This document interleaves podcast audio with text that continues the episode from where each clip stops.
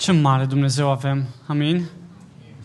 El merită toată slava și toată închinarea noastră și asta, asta nu e doar umplutură între închinare și predicare. Dumnezeu chiar merită toată slava noastră. Amin? Ca biserică suntem uh, într-o serie de, de predicare pe care am intitulat-o Ancorat în Hristos și ne-am dus prin cartea Coloseni, pas cu pas, verset cu verset, înțelegând cum odată ancorat în Hristos, toată perspectiva noastră se schimbă, înțelegând cum ancorat în Hristos nu mai este ierarhie, nu este unul mai bun ca altul, nu există clasă socială, nu există o sectă secretă care să aibă descoperirea tainelor. Toată taina lui Dumnezeu e descoperită în Scriptură. Nu există un club al elitiștilor. Toată taina lui Dumnezeu e descoperită în Scriptură și anume Evanghelia, vestea bună, că Dumnezeu a făcut pace între El și noi prin Domnul Iisus Hristos. Vestea bună că prin credință în Iisus Hristos noi putem să avem acces în prezența lui Dumnezeu. Vestea bună că în Hristos, dacă păcatele noastre au fost iertate, prin credință noi putem să, să avem o veșnicie împreună cu El. Și nu doar veșnicie după ce plecăm de pe acest pământ, ci și aici pe pământ. Ce se întâmplă atunci când ești ancorat în Hristos? Ce se schimbă atunci când ești ancorat în Hristos? Și am văzut în, în duminicile trecute că se schimbă trăirea ta, am văzut că se schimbă caracterul tău, și în final, astăzi o să vedem cum se schimbă relațiile noastre. Ancorat în Hristos înseamnă relații schimbate. Înseamnă perspective schimbate, înseamnă caracter schimbat și înseamnă relații schimbate. Și data trecută am văzut că uh, dacă ne-am, ne-am dezbrăcat de firea cea veche cu faptele lui, ar trebui să ne și îmbrăcăm cu firea nouă cu Hristos în faptele noi. Apropo, dacă vreți să vă notați idei din predică, ridicați o mână și cineva din spate se apropie de voi și vă, și vă ajută.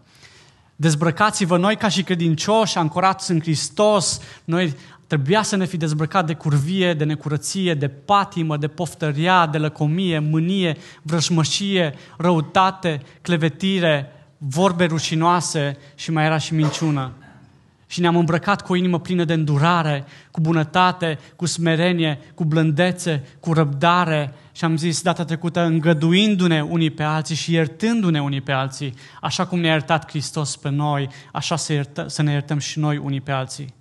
Dacă am ajuns să ne îmbrăcăm cu Hristos, asta ar trebui să se vadă și în relațiile noastre, în felul în care ne raportăm acolo unde petrecem cel mai mult timp, în familie și profesional. Și am văzut mai apoi că îmbrăcarea aceasta se manifestă în noi atunci când am înțeles pacea lui Hristos. Când pacea lui Hristos stăpânește peste inimile noastre, când am înțeles ce a făcut Hristos pentru noi, pacea asta va arbitra în relațiile noastre. Apoi, cuvântul lui Hristos, am încurajat ca cuvântul lui Hristos să locuiască din belșug în noi, așa încât să fim în stare să ne sfătuim și să ne învățăm unii pe alții cu Scriptură, și apoi, în final, caracterul lui Hristos să determine trăirea noastră. Și astăzi o să vedem cum determină caracterul lui Hristos trăirea noastră.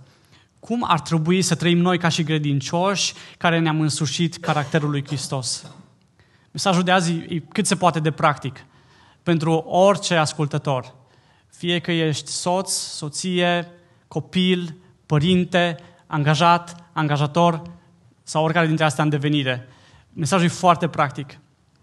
Scrisoarea către Coloseni, ce am, ce am început să citim, a fost scrisă cu aproape 2000 de ani în urmă. Și contextul era diferit. Am mai vorbit în, în duminicile trecute. Era sclavie, era, era, era o realitate sclavia, femeia nu avea drepturi, nu avea averi, bărbatul ținea pe, umerul, pe umerii lui cultura vremii. Azi lucrurile stau puțin diferit. așa Cel puțin în privința femeii. Are drepturi, da? Cel puțin în contextul nostru, are drepturi, se poate emancipa, poate avea posesiuni, poate avea un cuvânt de spus și totuși, și totuși, vedeți că nu asta e rezolvarea la relații. Nu drepturile femeilor sunt rezolvarea relațiilor noastre. Nici măcar eradicarea sclaviei nu e soluția pentru relațiile noastre, relații sănătoase. Ceva se întâmplă că totuși contextul s-a schimbat și suferim de relații nesănătoase. Relațiile noastre de cel mai multe ori ne afectează, ne afectează și trăirea. Atunci când ești în relații nesănătoase, acasă sau la lucru sau în biserică, îți afectează și trăirea. Ce se întâmplă că avem drepturi? Ce se întâmplă că avem posesiuni? Ce se întâmplă că suntem diferiți? Și totuși, relațiile noastre sunt afectate. Și de multe ori nu în bine. Și asta schimbă și calitatea vieții. Nu e tot una să fii în relații bune, sănătoase, sau, fi, sau să fii în relații dureroase sau nesănătoase. Și Dumnezeu ne învață chiar în cuvântul Lui cum să ne purtăm unii cu alții, ca la școală, elementar. Și haideți să citim din Coloseni, textul nostru mai departe. Coloseni, capitolul 3, versetul 18, pagina 1157. Nevestelor, să nu vă plângeți că nu aveți întâietate, da? Uite, cuvântul lui Dumnezeu vă dă întâietate chiar astăzi, da? Nu vă mai cereți un drept pe care deja l-aveți, ok? Nevestelor, fiți supuse bărbaților voștri cum se cuvine în Domnul. Bărbaților, iubiți-vă nevestele și nu țineți necas pe ele. Copii, ascultați de părinții voștri în toate lucrurile, căci lucrul acesta place Domnului. Părinților, nu întărâtați pe copiii voștri ca să nu-și piardă nădejdea. Robilor, ascultați în toate lucrurile pe stăpânii voștri pământești, nu numai când sunteți sub ochii lor, ca cei ce caută să placă oamenilor, ci cu curăție de inimă, ca unii care vă temeți de Domnul. Orice faceți, să faceți din toată inima, ca pentru Domnul, nu ca pentru oameni, ca unii care știți că veți primi de la Domnul răsplata moștenirii. Voi slujiți Domnului Hristos.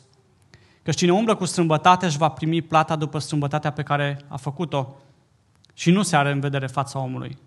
Și versetul 1 din capitolul 4. Stăpânilor, dați robilor voștri cele datorați și cele se cuvine, că știți că și voi aveți un stăpân în cer. Haideți să ne rugăm. Doamne, Tată Ceresc, stăm în prezența Ta, în numele Domnului Isus Hristos. Și, Doamne, partea asta nu e o parte diferită de ceea ce am făcut până acum. Mai departe, Doamne, ne închinăm inimile înaintea Ta și așteptăm să torni Tu în inimile noastre prin Duhul Tău cel Sfânt. Doamne, te rugăm să ne înveți Tu în dimineața asta, să lași cuvântul Tău să fie viu și lucrător în inimile noastre, Doamne, să lași cuvântul Tău să ne schimbe, să ne îndrepte, să ne mustre, să ne dea înțelepciune, neprihănire, ca să fim, Doamne, să fim gata de orice lucrare bună pentru Tine. Te rugăm în numele Domnului Iisus Hristos să ne faci să luăm aminte, Doamne, și să ne înviorezi Tu duhurile noastre. Te rugăm și îți mulțumim că faci asta în numele Domnului Iisus Hristos. Amin. Cum începem? Începem cu familia, ok? Că așa începe Scriptura. Hai să vedem care ar trebui să fie relațiile în familie. Și cum ziceam, soțiilor, femeilor, aveți întâietate. Nevestelor, spune versetul 18, nevestelor, fiți supuse bărbaților voștri cum se cuvine în Domnul.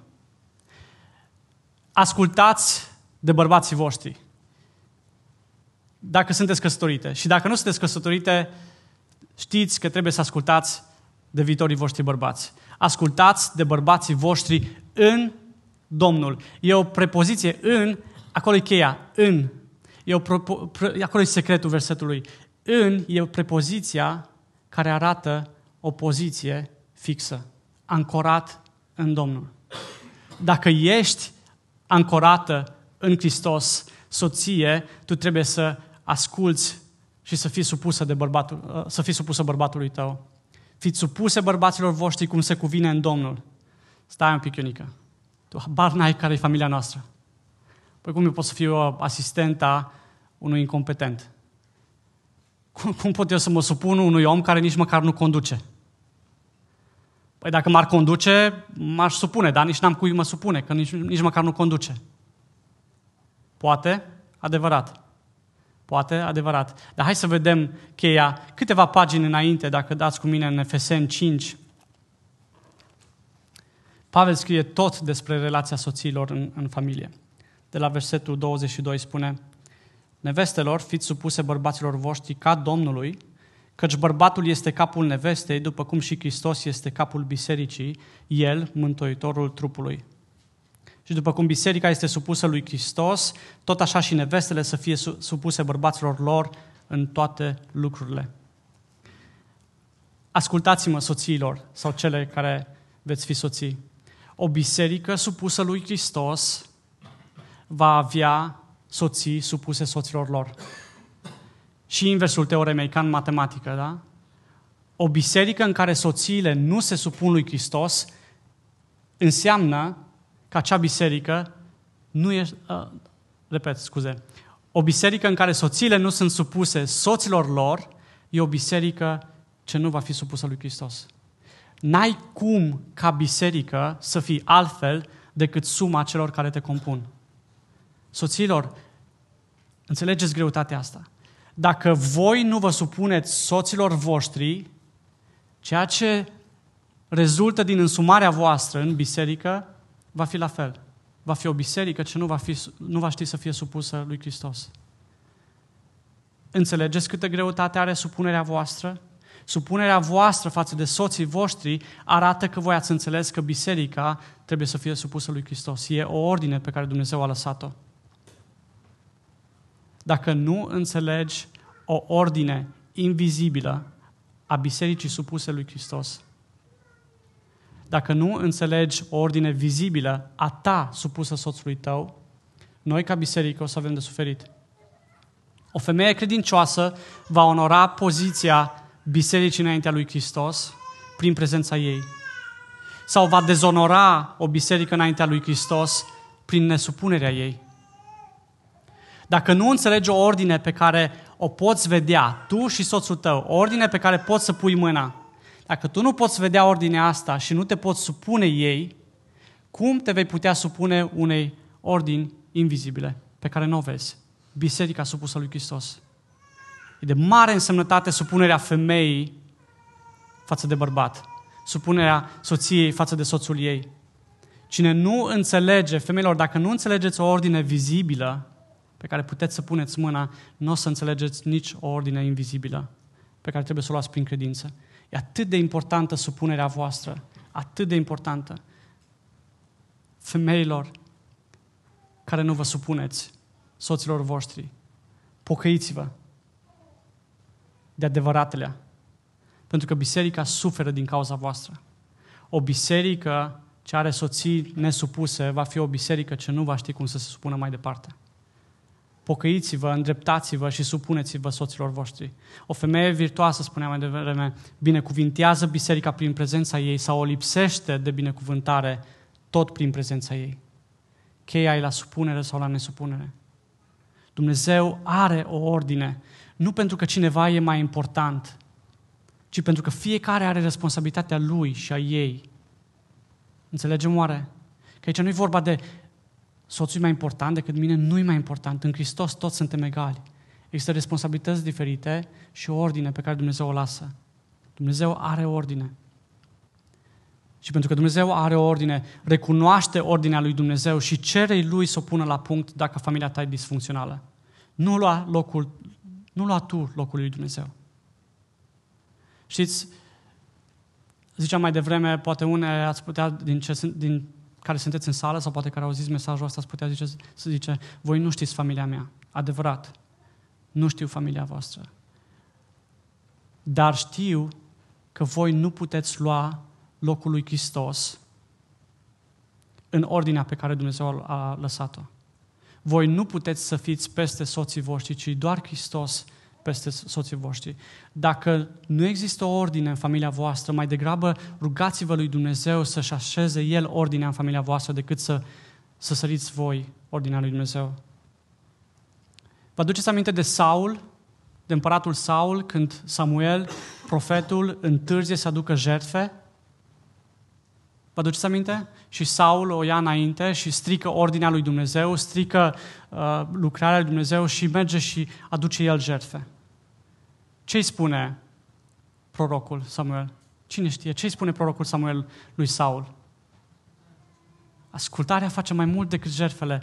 Orice fel de sacrificiu ai duce tu, orice fel de slujire ai face tu, dacă nu asculți de Dumnezeu, nu are valoare. Ascultarea ta face mai mult decât orice jertfă pe care ai putea aduce. Dacă ai o familie disfuncțională, roagă-L pe Dumnezeu să aducă ordinea în, în, în familia ta și nu lua tu locul Nu te du tu deasupra soțului tău. Nu-i fi tu capul soțului tău, pentru că doar Hristos poate fi so- uh, capul soțului tău. Și imediat, fără pauză, în următorul verset, spune, că nu numai despre neveste, da? Spune, bărbaților, iubiți-vă nevestele și nu țineți necas pe ele. Bărbaților, nu țineți necas pe ele, nu vă plângeți de ele, nu vă înveninați din pricina lor, nu vă amărâți din cauza lor, ci iubiți-le. iubiți-le. Și data trecută am văzut termenul de iubire e agapao, de sacrificiu. Iubiți-le până la sacrificiu. Și din nou ne ajută Efeseni să ne spună ce fel de sacrificiu. Că nu în sacrificiul meu pentru soția mea.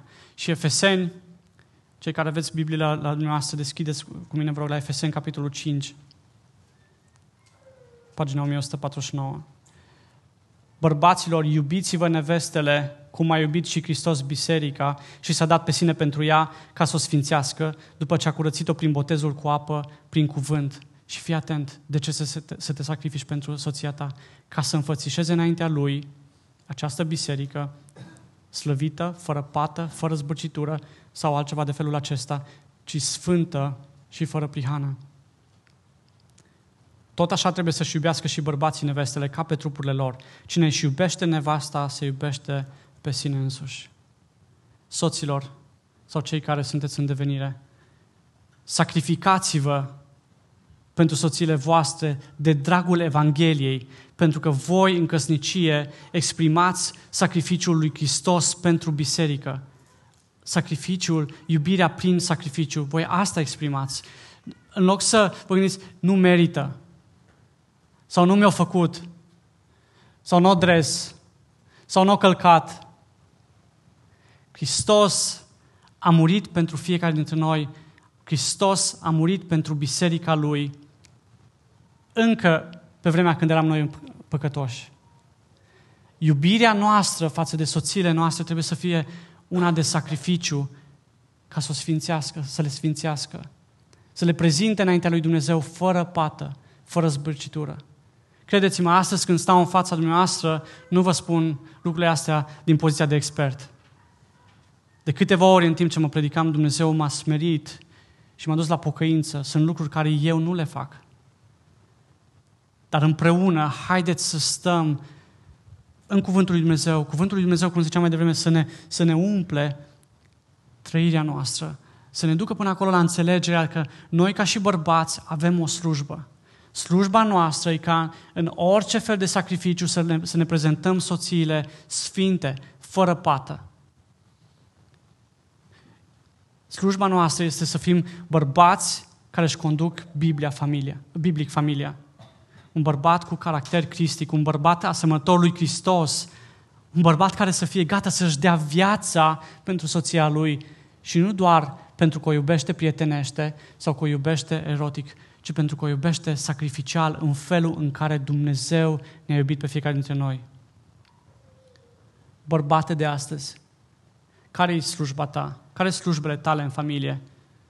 Ca și conducător, ca și preot în familia ta.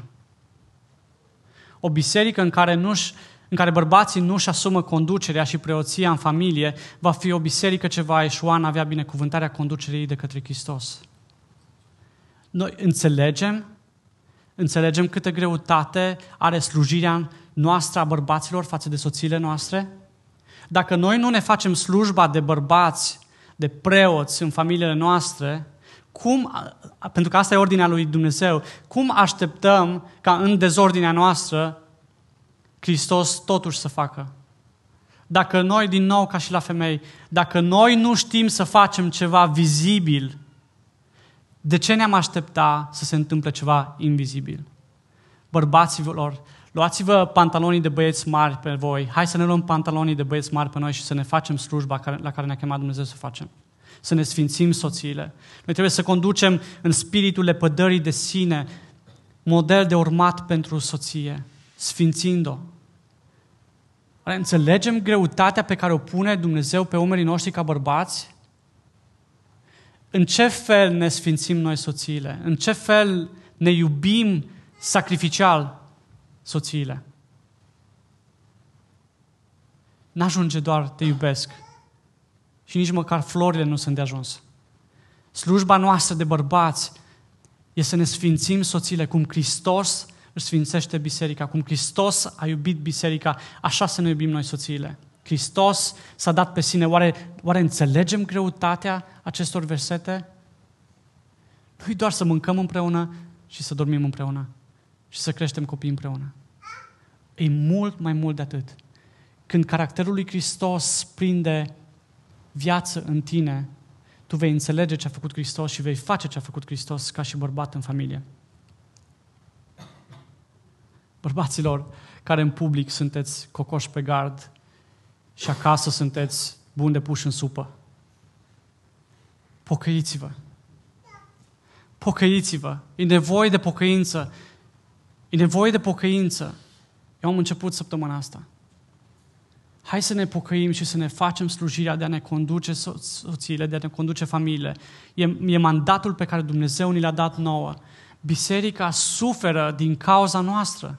Voi înțelegeți, bărbaților, înțelegeți că orice biserică suferă atunci când noi nu ne facem datoria de soț, de lideri, atunci când nu ne sfințim soțiile, atunci când din cauza incompetenței noastre sau a, a lipsei noastre de slujire în familie, ele sunt nevoite să ne ia locul și toată, toată familia noastră e o dezordine?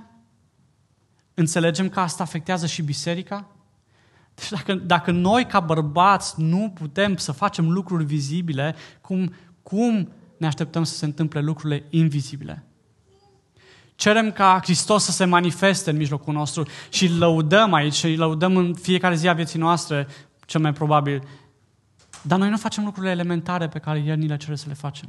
Cum să se manifeste Hristos într-o dezordine a noastră, creată de neascultarea noastră? Dumnezeu e un Dumnezeu al orânduielii. A lăsat femeie și bărbat și fiecare dintre noi, cu responsabilitățile noastre, suntem datori să le împlinim. Nu este unul mai mare și altul mai mic. Nu este unul mai important și altul mai lipsit de importanță în familie. Suntem egali în Hristos. Dar fiecare trebuie să-și facă slujba. Și încă un, o paranteză la bărbați. Atunci când nouă ne place să spunem soțiile noastre sunt un vas mai slab și îl traducem cum vrem noi. Sau obișnuim să spunem uh, Dumnezeu le-a făcut pe soții un ajutor potrivit pentru noi. Deci nu-i chiar uh, pe ele pentru noi. Adevărat, așa spune Scriptura, dar știți că dacă cercetăm Scriptura, acel ajutor potrivit înseamnă ceva atât de important încât fără acel ajutor, fără acea piesă de bază, noi nu putem funcționa la capacitate maximă? Noi nu putem funcționa în felul în care Dumnezeu ne-a creat? Și când te uiți atunci la soția ta și spui, nu ești doar de mâna a doua, ci ești exact și tot și complet ceea ce am nevoie ca eu să trăiesc în plinătatea în care m-a creat Dumnezeu. Cum o să-ți tratezi soția înțelegând asta? Soția nu-i de sortul 2, nu-i de nivelul 2. E ceea ce a pus Dumnezeu mai important ca tu să poți să funcționezi. Când o să-ți vezi soția așa, probabil că multe lucruri o să se schimbe chiar și în căsniciile noastre. așa Bărbați cocoși pe gard. Da. Căsătoria nu e perfectă, absolut nu e perfectă. Și asta am descoperit-o în timpuriu, așa e, iubito? Destul de devreme am descoperit-o. Căsătoria nu e perfectă, nu e un contract de servicii pe care să rup când ceva nu se mai întâmplă. E un angajament pe viață, ce a unit Dumnezeu, omul să nu despartă. Și ca în orice căsătorie, nu știu când v-ați certat ultima dată, probabil unii chiar pe drum încoace sau unii încă sunteți certați. Eu am, noi am, în, căs, în căsnicia noastră noi am descoperit repede cine e vinovatul în orice conflict. Da? Ghiși, ghiși cine? Da? Poftim? Celălalt, da? Uh, eu am descoperit cine e vinovatul. Eu sunt vinovatul. Și vă spun uh, o întâmplare. Am vrut, am vrut să merg și eu cu băieții la fotbal. Uh, și am am zis, uite, băieții mă așteaptă la fotbal, aș, aș putea să merg și eu. Și uh, o întrebare nevinovată, nu? Fotbaliștii. Uh, voi puneți în dreptul vostru la un suc, la ce vreți voi. Uh, aș, aș vrea să merg cu băieții la un fotbal. Acum? Acum ați gata băieții. Și aș merge și eu că uh, Dar nu vrei să stăm să tăiem tortul, să facem poze cu invitații, să ne dea plicurile, să... și apoi să mergem la, la pensiunea care ne-am, luat, ne-am luat-o pentru noaptea anunții? N-ați înțeles așa -i? e gre- grele așa -i? Da, vina noastră de copii mai mari de bărbații, că ne găsim cele mai nepotrivite momente să facem ceea ce am făcut când eram copii, în ziua anunții, da? Când se taie tortul și se aruncă buchetul miresei. Era doar o glumă, nu-i serioasă, ok? N-am făcut asta. Dar asta e vina noastră în căsnicie. Și ghișine e vinovatul, celălalt, da? De regulă, vrem să facem lucruri pe care le făceam pe când eram băieți, când femeile au ajuns deja să fie femei. Da? Vina e întotdeauna comună. Nu există doar unul. Asta e... Poftim? Ia, ia și mai să da. Ea, ea nu-i de vină. Ea, ea, ea nu-i de, ea nu-i de vină. Ea e de regulă e divină. Sau ați auzit uh, în public când uh, soția spune și în public, adică nu în privat, în public, Gheorghiță, l-ai, uite, l-ai văzut pe Ioan, uite cum își iubește soția, ai văzut cum o descalță, ai văzut cum îi deschide ușa, uite, ai văzut ce flori frumoase i-a dus acasă. Sau el îi spune, Vasilica, ai văzut uh, cum e călcat, cum e aranjat uh, soțul. Fatal e că faci treaba asta în public, pentru că nu-ți dai seama, tu de fapt nu spui despre soțul tău sau despre soția ta, ci tu de fapt spui despre eșecul tău în a-ți crește soțul sau soția. Căsătoria e un angajament mutual, un, un angajament reciproc, în care noi ne învățăm unii pe alții, fiind una, cum ne putem sluji mai bine. Și dacă eu în public îi spun Cristinei, iubito, ai văzut ce frumos uh, a făcut aranjament sau ai văzut ce frumos are grijă de el, asta înseamnă că în 16 ani, mâine împlinim 16 ani, în 16 ani înseamnă că n-am reușit să-i spun Cristinei cum poate să fie cel mai bine una cu mine. Atunci când îți vorbești soțul sau soția, mai ales în public, de rău, tu de fapt arați înspre eșecul tău de a nu fi fost în stare pentru 2, 10, 20 de ani să te poți face una cu soțul sau soția ta. Înțelegeți? Nici măcar când suntem una, nici măcar nu mai spui despre celălalt, ci spui despre unul sau chiar despre tine. Pentru că suntem una, tu nu mai vorbești despre el sau despre ea. Așa că ai grijă ce vorbești. Ai, ai grijă gură mică ce vorbești, da? Și mai ales în public. Pasărea pe limba ei piere. Oameni buni, bărbați și femei, relația noastră din căsnicie oglindește foarte clar, foarte clar măsura în care noi am înțeles Scriptura. Dacă noi am înțeles relația lui Hristos cu biserica, asta va fi oglindit și în, și în viața noastră. Te duci într-o familie la consiliere și în foarte scurți, foarte puțini pași, îți dai seama dacă familia aia stă în Scriptură sau nu. În foarte scurt timp îți dai seama dacă cuvântul lui Dumnezeu locuiește din belșug în inima lor. S-ar prea putea, cele mai multe probleme în, în căsnicie vin din neînțelegere sau din, chiar din, din ne, ad, neadâncirea în cuvântul lui Dumnezeu. Dacă am înțelege că actul căsătoriei e Scriptura oglindită în noi, poate că am, am tratat cu o altă greutate căsnicile noastre. Și nu doar ce poate să-mi dea celălalt, ci mai degrabă ce pot eu să fac pentru celălalt. Nu reușim în totalitate. Nu reușim în totalitate. Dar asta nu e o scuză să nu lucrăm împreună. După un an, după 20 de ani, după 30 de ani, trebuie să lucrăm împreună pentru a fi una. Și ziceam mai devreme de, de certuri, aminteam de certuri și uh, stau de vorbă cu bărbați și îmi spun, din prostii ne certăm.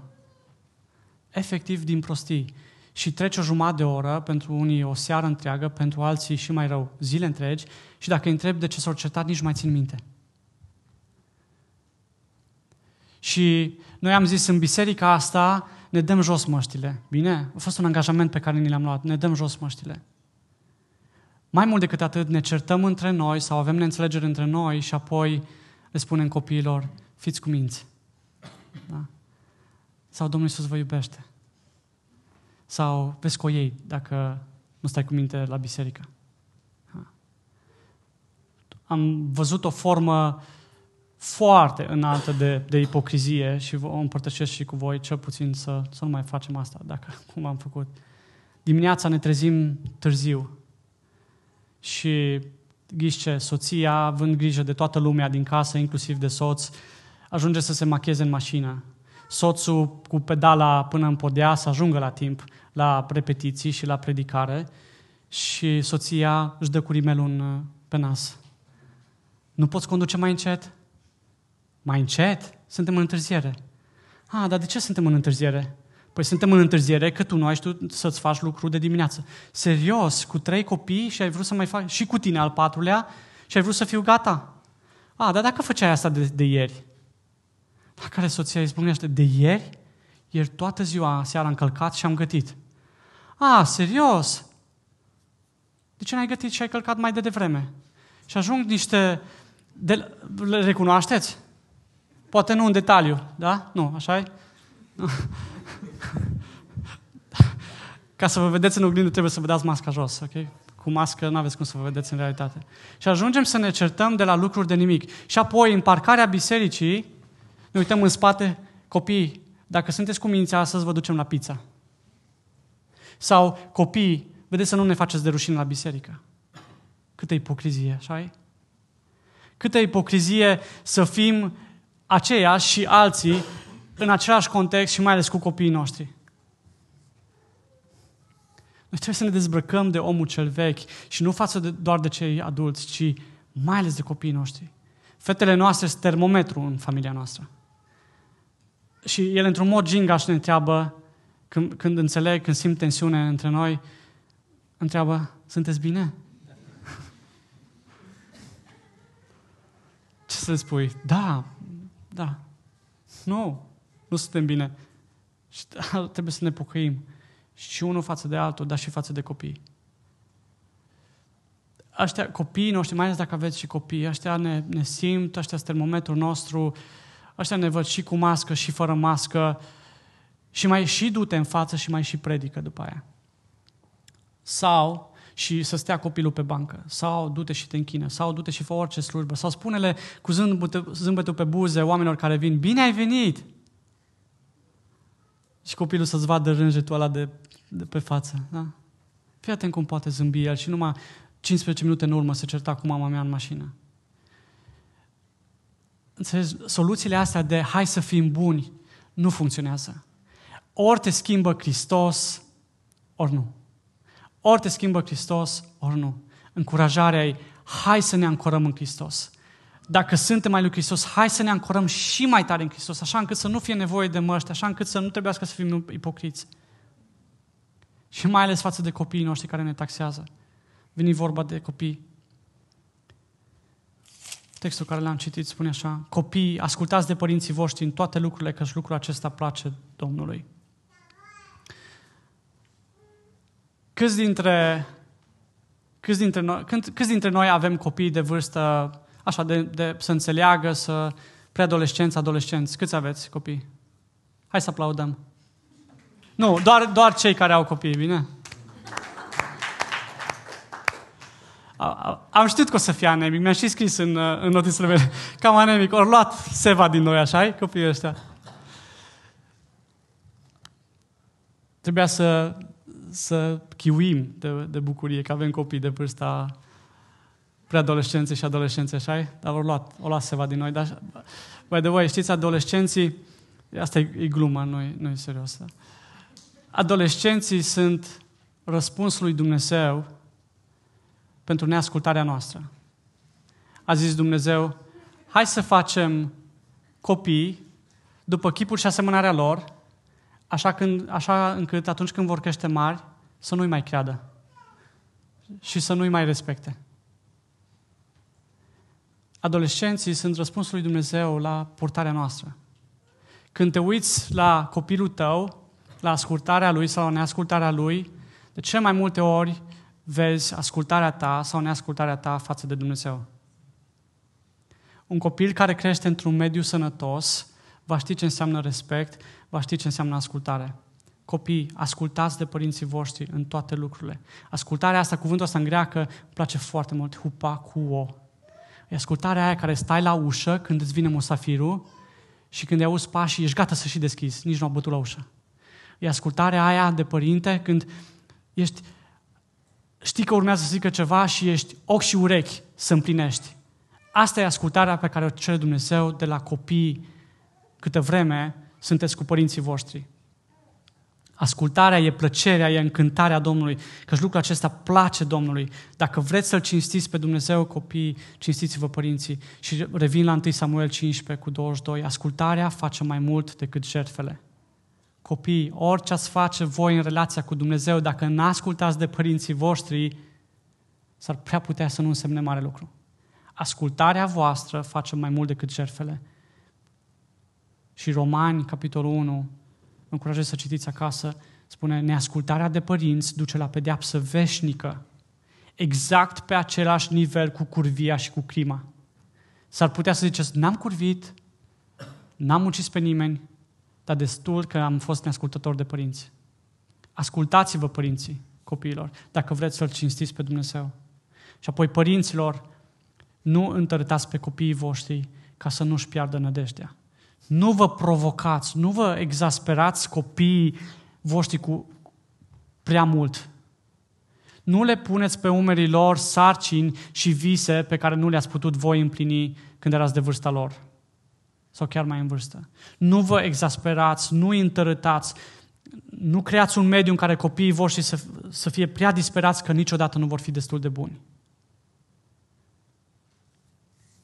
Noi avem pace cu Dumnezeu prin sângele lui Hristos. Vă aduceți aminte? De asta am făcut recapitularea. Avem pace cu Dumnezeu. Când îți dai seama ce a făcut Hristos pentru tine, când îți dai seama de harul lui Dumnezeu, inevitabil tu îți vei trata și copiii cu har. În loc să-i împingi, să-i exasperezi, să... e bine să-i motivăm, da? E bine să nu lăsăm după ei, mai ales dacă sunt mai lene și, și nu se descurcă cu ritmul de, de, de viață. Dar nu până într-acolo încât să-și piardă inima. Nimic nu e mai important în viața unui copil decât inima lui. Și vă spun, așa cum ne-am spus și copiilor, neascultarea de părinți duce la pedeapsă veșnică, la fel ca și curvia și lăcomia. Citiți Romanii 1. Așadar, părinților, copiii noștri au nevoie de Evanghelie, au nevoie de vestea bună, nu de performanța de a face tot ce am visat noi în viață și nu am reușit. Oare înțelegem că e vorba de inima lor, să nu-și piardă, Cornelescu zice să nu-și piardă nădejdea, o altă versiune spune să nu-și piardă inima. Copiii noștri au nevoie de Evanghelie mai mult decât orice, mai mult decât orice activități școlare și extrașcolare. Mai mult decât a împinge la note și la teze și la orice copiii noștri au nevoie de Evanghelie.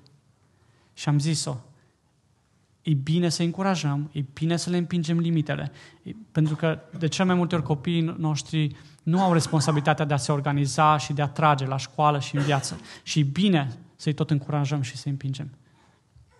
Am văzut o față prietenoasă care mi-a zis, nu atât, da. Dar mai mult decât asta, copiii noștri au nevoie de Evanghelie, oameni buni. Așa cum noi am înțeles pacea lui Hristos, așa ei trebuie să înțeleagă pacea lui Hristos curgând din inimile noastre spre ei.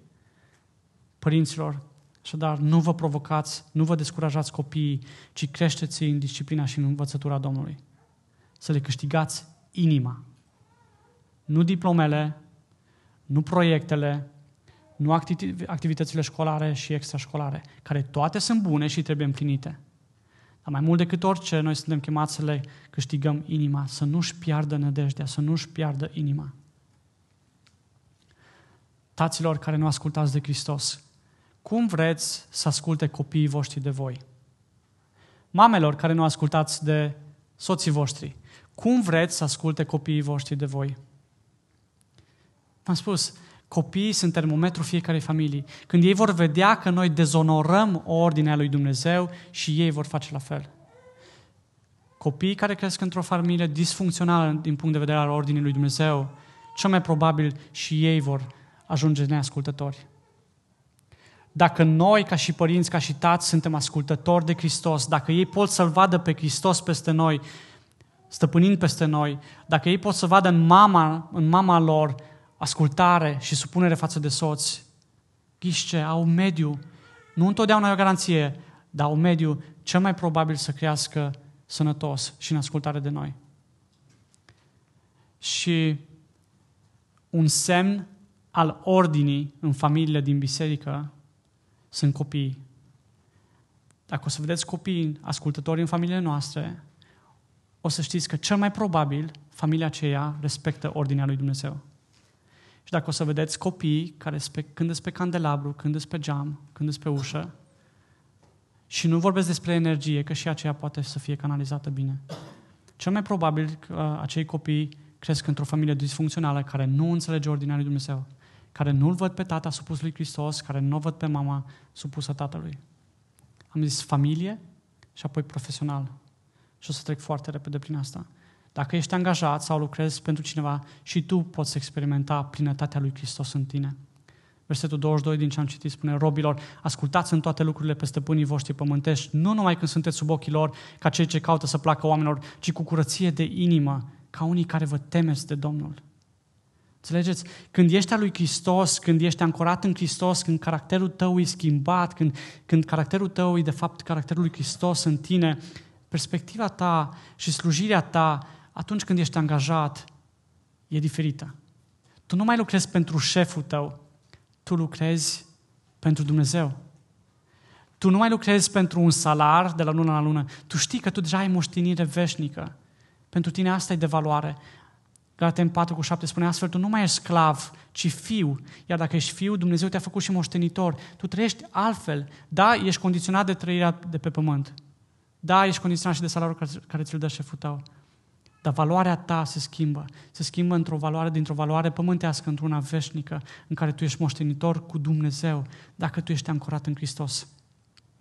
Și aici tot același cuvânt, hupacuo, ascultă. Dacă ești angajat, dacă lucrezi pentru cineva, ciulește urechea, fii gata să răspunzi la ce îți cere șeful tău, încă înainte de a-ți spune ce vrea de la tine.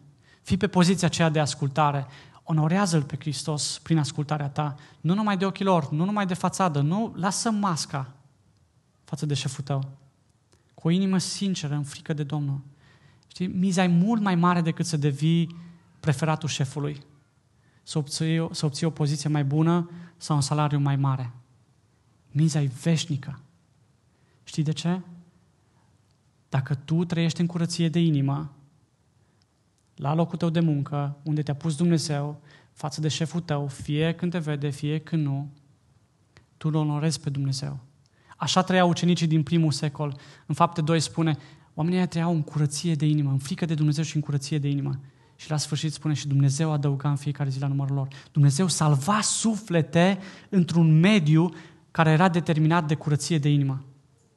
Înțelegi că miza asta de a sluji Domnului acolo unde ești angajat e mult mai mare decât salariul tău sau promovarea ta. E o miză veșnică. Șeful tău poate să-L vadă pe Hristos și Dumnezeu poate să-ți adauge colegii de lucru, șeful tău, la trupul lui Hristos. Miza e veșnică. Iar tu, ca angajator sau ca șef, cum vrei, cum îți place să-ți spună uh, angajații șeful, arată-L pe Hristos și arată har angajaților tăi. Arată-L pe Hristos în felul în care îți respecti angajații. Dă-le la timp salariul. Dă-le salariul complet. Dă-le și bonusuri, dacă poți, dacă ai înțeles harul lui Dumnezeu. Noi am primit mai mult decât ni s-a cuvenit.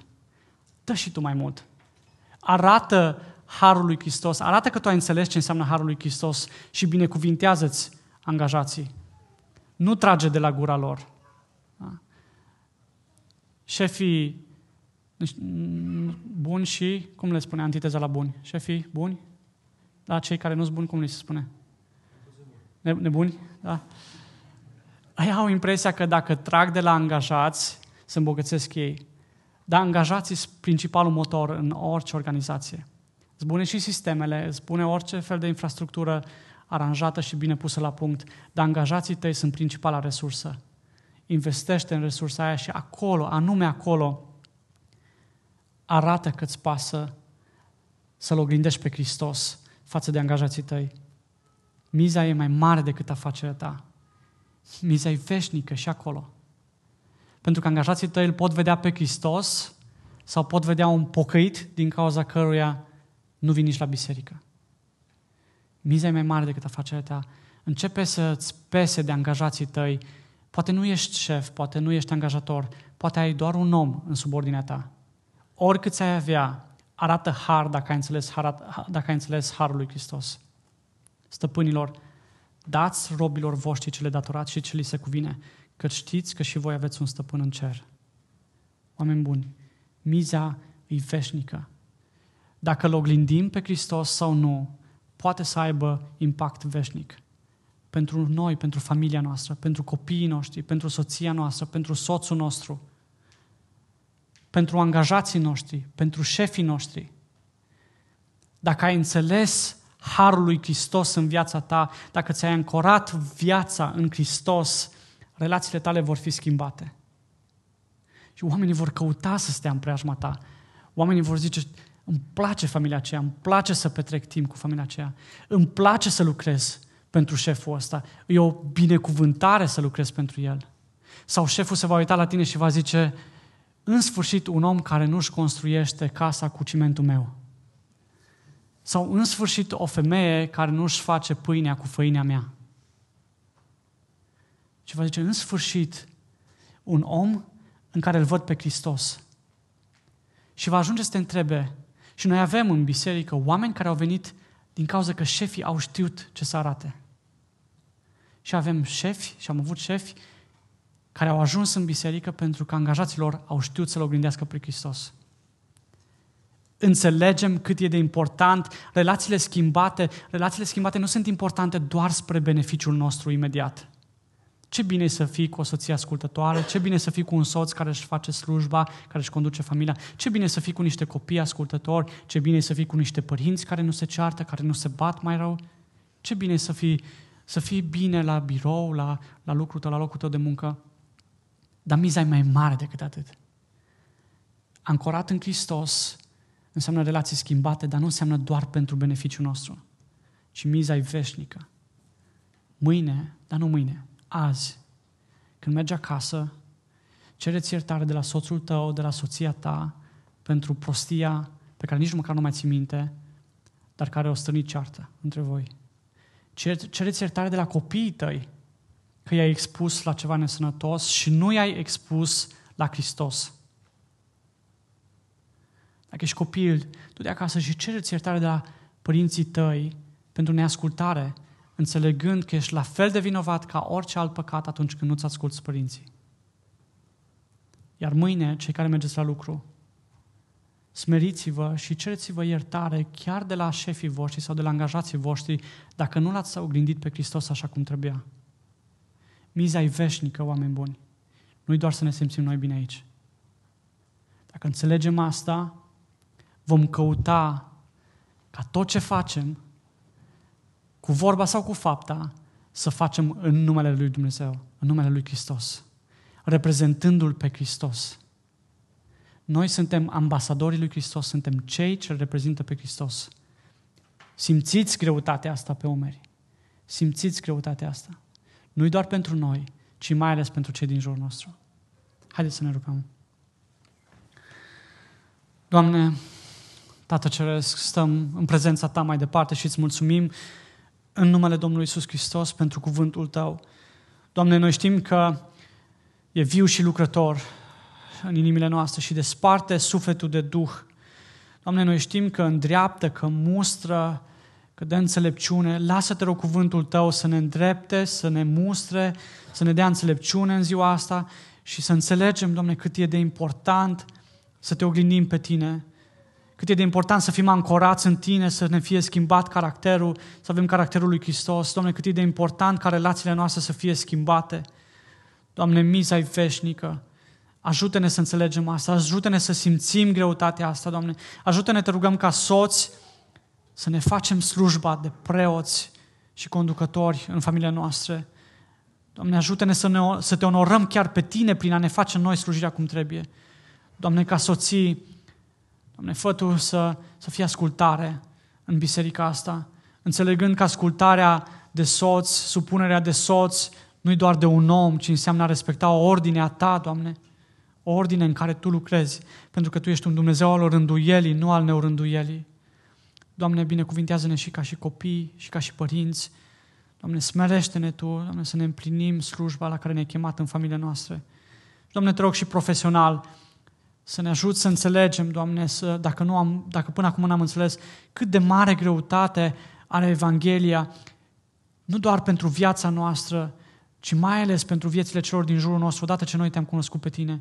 Doamne, ajută-ne să fim angajați și să fim angajați cu inimă curată, nu doar de ochii șefilor noștri, ci știind că ție îți slujim, Doamne, și că avem moștenirea Ta. Ajută-ne să fim șefi sau să avem în echipa noastră, Doamne, să avem echipe pe care să le cinstim, să fim șefi care își cinstesc și să își onorează angajații. Doamne, chiar le dau la timp salariu, Doamne, și chiar în plus.